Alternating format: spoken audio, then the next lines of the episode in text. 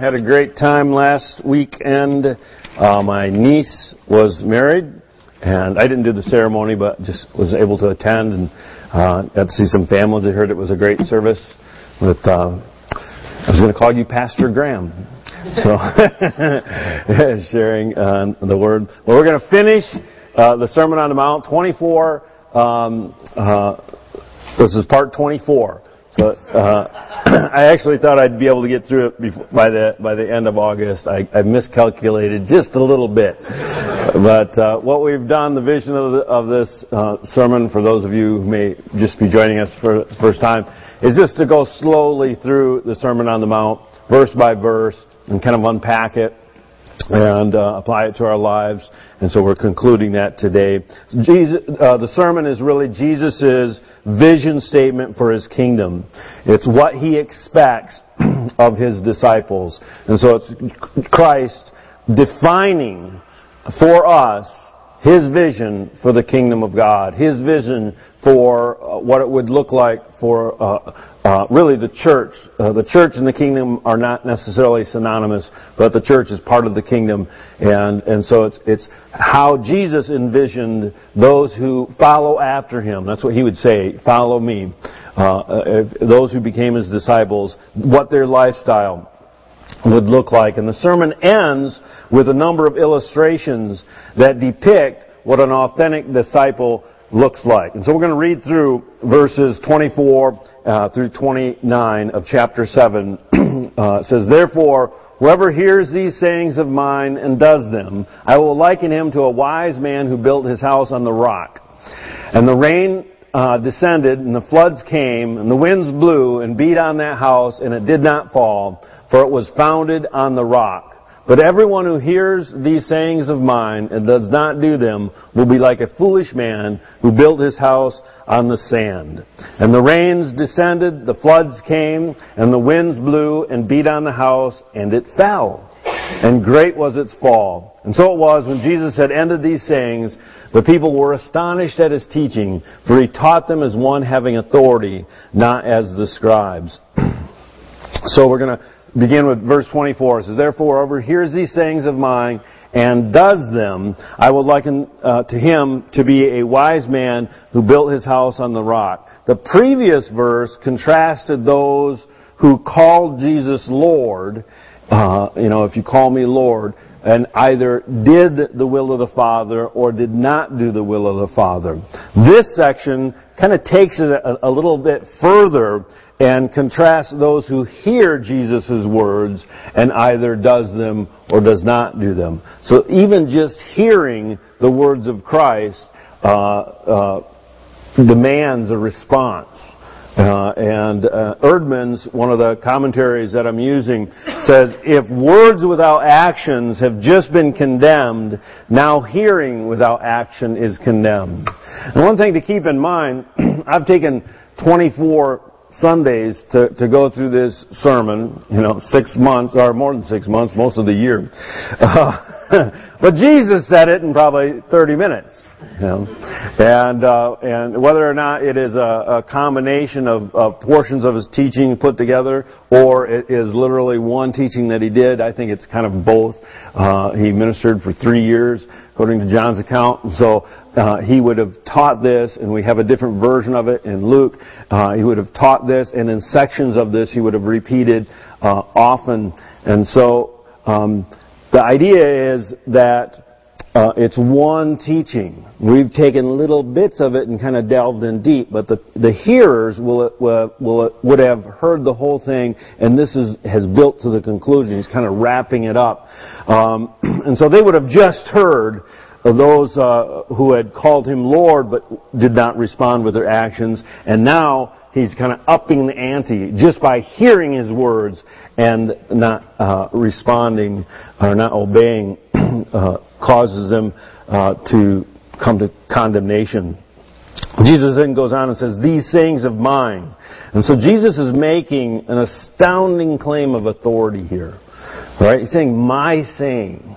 Uh, not only uh, dictating how a person should live by his own authority, but also how they'll be judged eternally. Right? Um, entirely based upon their response to his teaching. Now, if I were to say that, if I were to say, you know, your life, whether you succeed or fail in life, is based on how you receive Cameron's teachings. And in fact, you will be judged eternally based on how you receive me. What would you do?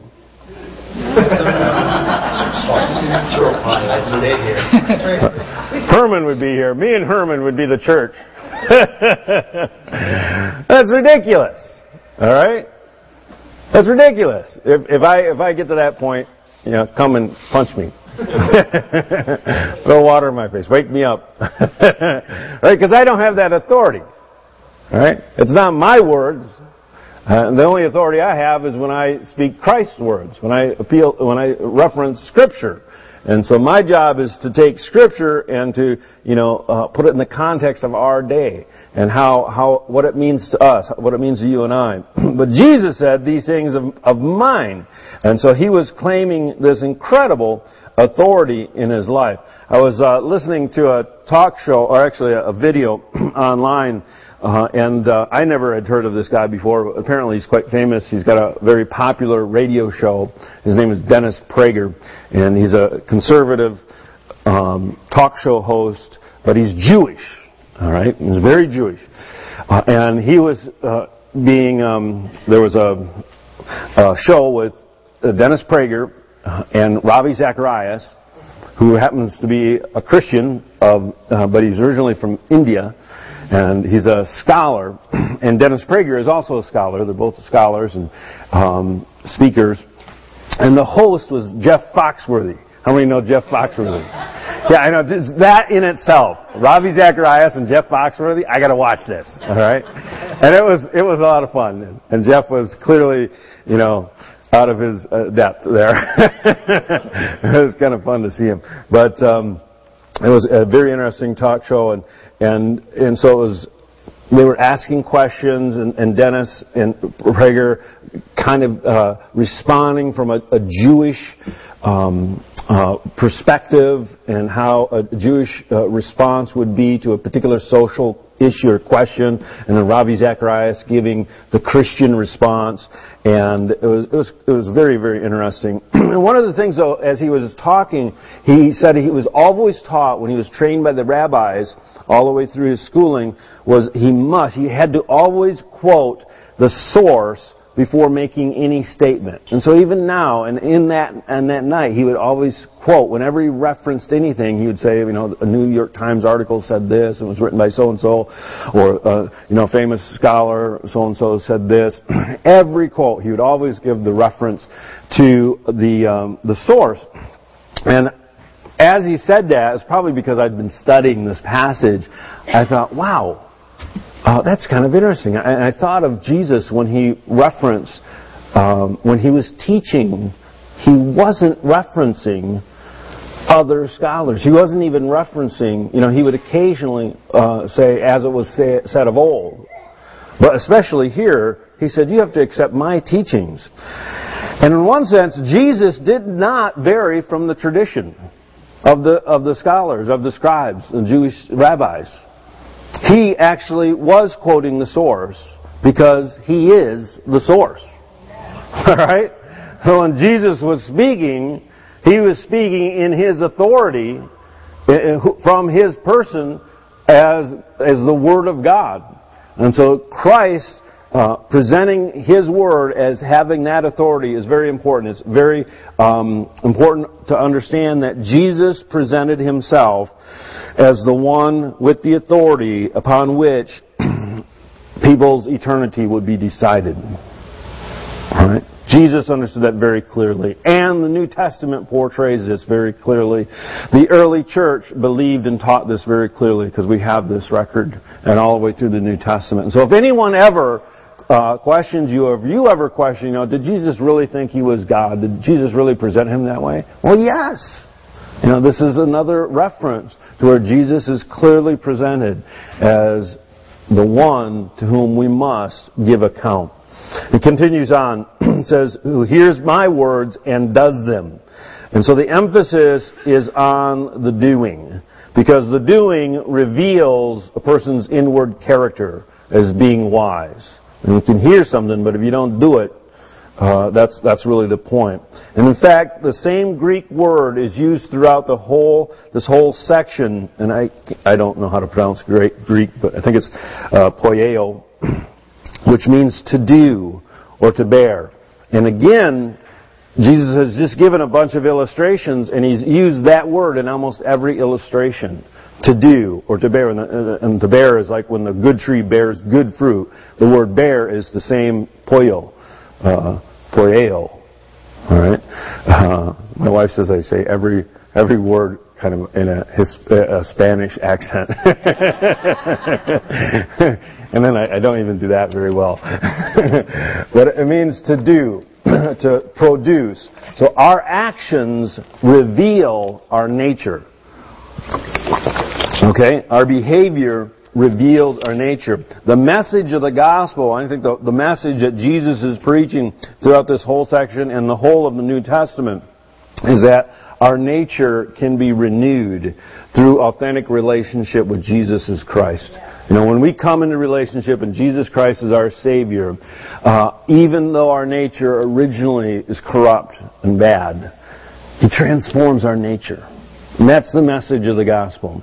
And then that transformed nature can produce good fruit, can produce behavior that is consistent with the will of the Father. And that's the whole theme of this section, actually all the way from verse uh, 13 through 29, is uh, on the theme of demonstrating your renewed nature by producing fruit or by doing the will of the Father. Continues on says that uh, the rain descended, the floods came, and winds blew and beat on the house, and it did not fall, for it was founded on the house, on the rock. So rain, floods, winds, most likely represent trials of life. Some some scholars think, well, it's referring to the judgments of God to come. I happen to think that uh, Jesus is teaching that the judgment that we will face will be based on the decisions and the actions we make in response to the issues, the winds, the rains, the floods, the pressures of life uh, that we we endure. Okay, and so it's not like you know in the future something horrible is going to happen that God will judge us with, but it's it's in the rains, it's, it's the responses to the challenges, to the storms of life that reveal our character and that, that character uh, reveals if we've really come in the right relationship, if we're really authentic disciples. Does that make sense? Yeah. okay, good. Thank you. Uh, at issue is whether or not we've responded according to the will of the Father and according to Jesus' words, or disregarded them and practiced lawlessness. All right. So uh, uh, Jesus is creating a contrast throughout the whole Sermon on the Mount between two different types of people. Whether we've received the will of the Father, whether we're living the uh, lifestyle that Jesus taught, or practicing lawlessness. And it's like the only other option. Both demonstrating whether our relationship with the Father and Jesus is authentic or not. Is it real? Uh, and so Jesus, at the beginning of the Sermon on the Mount, kind of differentiated his disciples and his followers and what he came to establish from what they were used to. The, the teachings of the rabbi, the righteousness of the Pharisees, and, and gave a whole new standard. But in this last section, he's really pounding on this has to be authentic. This has to be really who you are. It cannot be just something outward. It cannot be just something learned behavior that you do because this is what you're supposed to be. You don't even know why. Right, it must be authentic, uh, or uh, uh and if it's not, it's not gonna it's not gonna pass the test. So it's very important that Jesus doesn't say that we will avoid storms if we're obedient. right? He says we will endure the storms. In fact, you could take it as a promise of Scripture. All right? This is one of the promises of Scripture you can, you can hang on to. Is that you're going to be rained on. Your parade will be rained on. All right? In fact, your house will be flooded, blown upon, You know, beat on poor people in the Philippines, right? A tragedy that happened. You know, wow. And, and we, we have compassion and hopefully you've given uh, to support. Uh, they had a, at one point, uh, I don't know if it happened everywhere, but I was watching newscast. They said uh, a five meter high wall of water. The storm surge was five meters. How many feet is that? 15 maybe. And it's almost as high as this ceiling. Right? This is a 20 foot ceiling. So can you imagine a wall of water just coming? So it's very much like the tsunami that hit uh, um, Japan a few years back, and I've seen personally the devastation that that causes. And the Philippines, not you know, their houses aren't, they don't have the infrastructure like Japan has. They're just wiped out. So you've maybe seen some of those pictures. And the idea here, Jesus is painting a very vivid picture of the storms of life coming in. And, and really, you can say that that's a promise. Jesus said, that even if you're living an obedient life, you're going to have storms, you're going to have floods, you're going to be blown upon, you're going to be beat upon. And um, the blessing that we have is the promise also that if our life is, if we're living the will of the Father, then we won't fall. That our house, which is, you know, a picture of our lives, what we've built, you know, it's not going to fall down, and we're not going to fail. So, you know, you're not going to be a failure in life if you're living the will of the Father. As last night in Vandalia, uh, this man, he was probably about my age, and uh, he'd actually just stopped by at the end of the service because he knew some of the other people that were there, and he was talking about how he went through a, a season of depression, and um, he just he said he felt like he he was just a failure in life and it almost ruined him. And um, you know, no one wants uh, to to live and get to the end, of, you know, near the end of their life or the later seasons in life and go, you know, everything I've done has been a, been worthless. Uh, you know, and so many people live that that life. And if you've built your life on the will of the Father, and you're living the words of Jesus Christ, you can have confidence that you're not a failure. Say, I'm not a failure. You know, and it doesn't matter what you've done in the past. Maybe you were living a life that was failing because you weren't doing the will of the Father or you weren't living the words of Jesus Christ. But Jesus offers the promise that you can come into relationship. His words can make your life right. Okay? Mm-hmm. That's what he's saying. To the people that he was speaking to, and the people he's still speaking to, which is you and I, and everyone that hears these words. so thankfully that, that man actually said he started reading, he got counseling, but he said what really uh, changed his life was when he um, started reading through the book of Romans. And uh, he said one morning I woke up and I was happy. well, praise God. so it's interesting. This uh, um, this illustration that Jesus uses is almost verbatim a, a retelling of a prophecy that we find in Isaiah 28:16, and it said, "This is a prophet who had spoken uh, many centuries earlier." it says, "Therefore, this is what the sovereign Lord says: Look." I am placing a foundation stone in Jerusalem, a firm and tested stone. It is a precious cornerstone that is safe to build on. Wow, don't you think the people that were hearing Jesus, who knew the Old Testament, probably like, wow, he's practically quoting that. And he's saying that he is that stone. Whoever believes need never be shaken. And it goes on, verse 17, or the next verse, and the, and the, the prophet continues. Isaiah says, I will, the Lord says, I will test you with the measuring line of justice and the plumb line of righteousness. And Jesus has been explaining what kingdom righteousness looks like. so that's going to be the measuring line. And then since your refuge, speaking to the, the Israelites of old, your refuge is made of lies, a hailstorm will knock it down. Since it is made of deception, a flood will sweep it away. And so, uh, the contrast is very similar to Jesus' story. That if you're living in deception, if you're living in lies, the storms of life are going to ruin your house, knock it down. But if you're living the will of the Father, if you're living the words of Jesus Christ, you're going to be solid and safe. And then First Peter also references the Old Testament um, prophecies concerning a, a, a, foundation stone or a cornerstone. So Peter, now writing uh, years after Jesus rose from the dead and ascended into heaven, teaching the church, says, Therefore it is also contained in Scripture, Behold, I lay in Zion a chief cornerstone, elect, precious, and he who believes on him will by no means be put to shame. How many want no shame in their life? Come on. All of us, right? And so we can have a life without shame when we're uh, uh, believing on Him. Peter continues, Therefore, to you who believe, He is precious, but to those who are disobedient, the stone which the builder rejected has become the chief cornerstone, and a stone of stumbling and a rock of offense. They stumble being disobedient to the word to which they also were appointed. Notice that uh, Peter uh, and the scripture here clearly contrast you who believe with those who are disobedient. Right? It's not you who believe to those who don't believe. It's those who believe to those who are disobedient.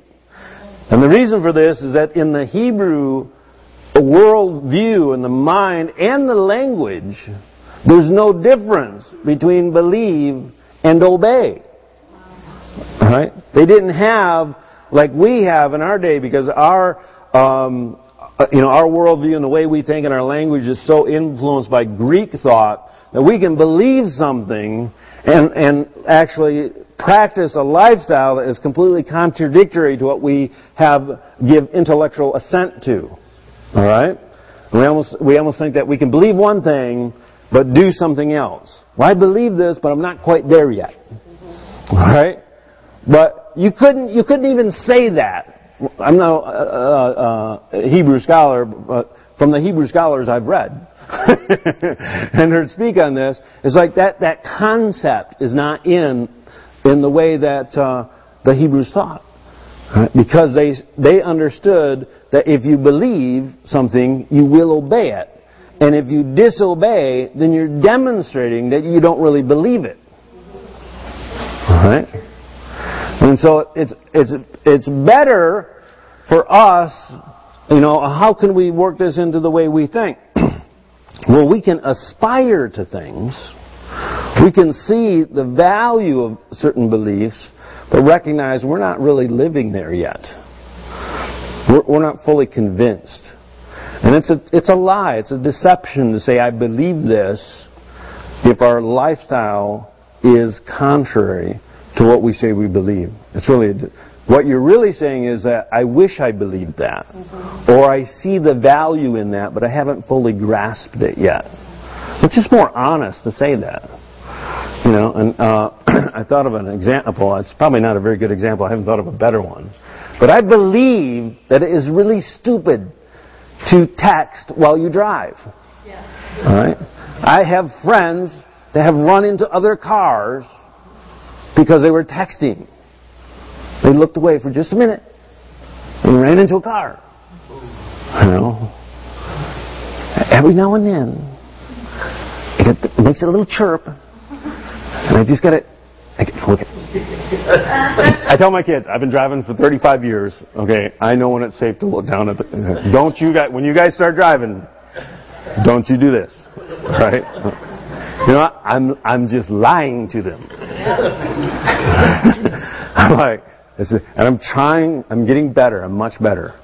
I leave it there until I'm stopped. But even that, the other day, I was like, there's a red light. Okay. By the time I looked up, you know, the guy behind me was like, because it just, you just, it's, it's not a good thing to do, right?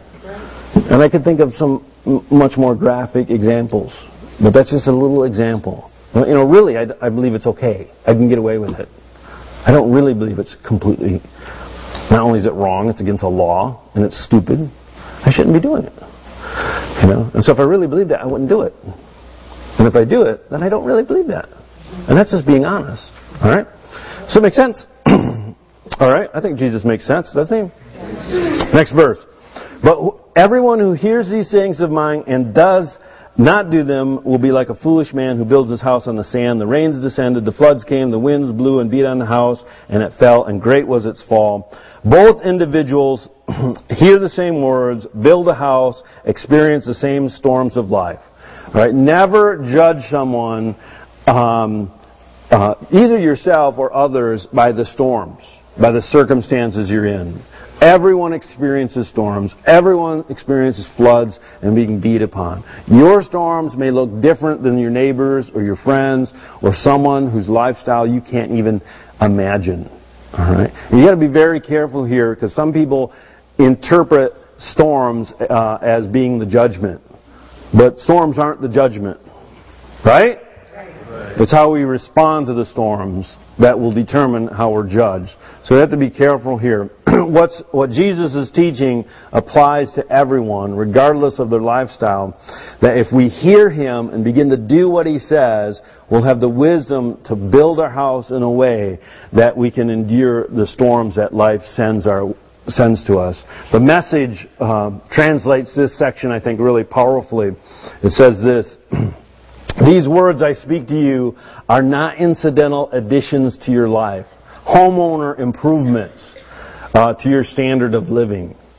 They're foundational words, words to build your life on. If you work these words into your life, you're like a smart carpenter who built his house on a solid rock. Rains poured down, river flooded, tornado hit, but nothing moved that house. It was fixed to the rock.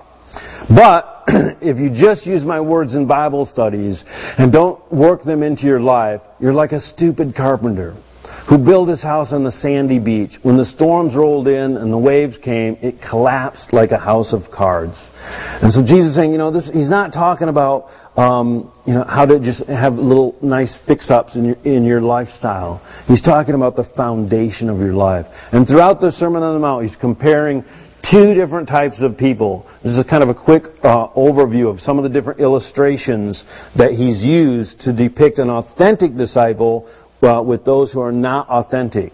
The authentic disciple chooses the narrow path, the narrow and the hard path. The person who's not authentic chooses the wide and easy path.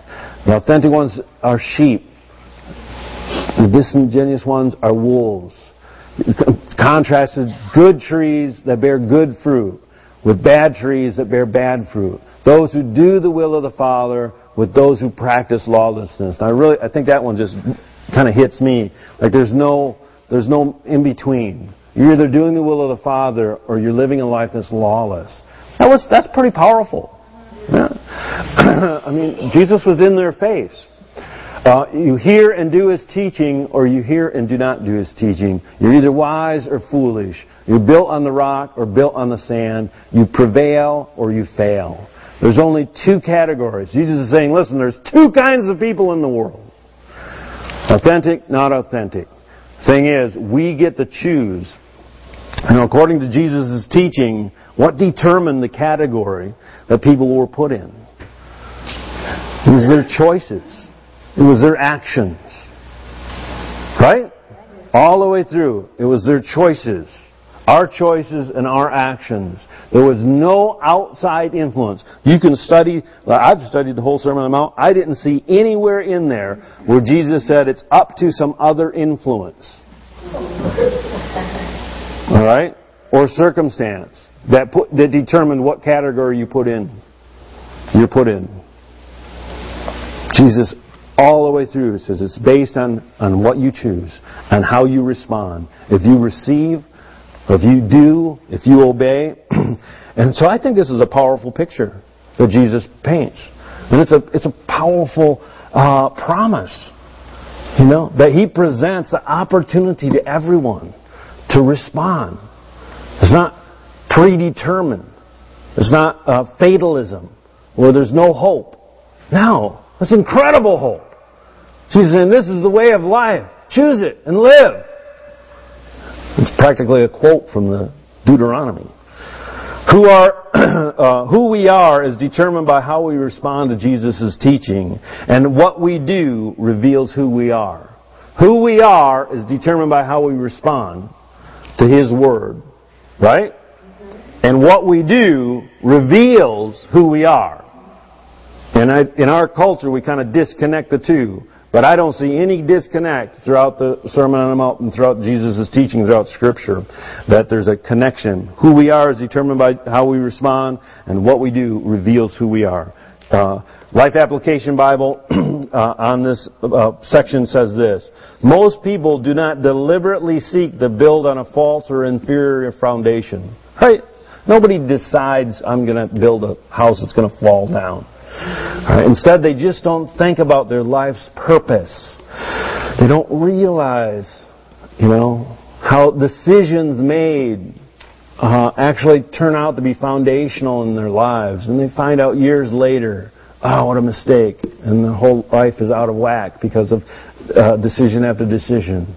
Um, many people are headed for destruction not out of stubbornness, but out of thoughtlessness. Wow. Uh, part of our responsibility as believers are to help others stop and think about where their lives are headed and point out the consequences of ignoring the message of Jesus Christ. Right? And the question I ask is, which type of person do you want to be? Right? Uh, I would add to that uh, part is that add to what the Life Application Bible say is that um, Many people have never heard Jesus' teaching and don't even know there is another option. Right? You have to understand this. And I don't know how long, you know, you've been a Christian, how long you've been attending church, but even those who start out completely from the world and get saved, after a few years, you kind of just think everybody knows all these stories. Listen, the people outside of these walls, you have to assume they know nothing. You know, and I actually love it when I get to talk to somebody and they, they don't even know. I've had people say, "So what? What is the difference between the New Testament and the Old Testament? Are they two separate books?" You know, they don't, they've never seen. When you t- open up a Bible and they go, you know, they like they're scared of it.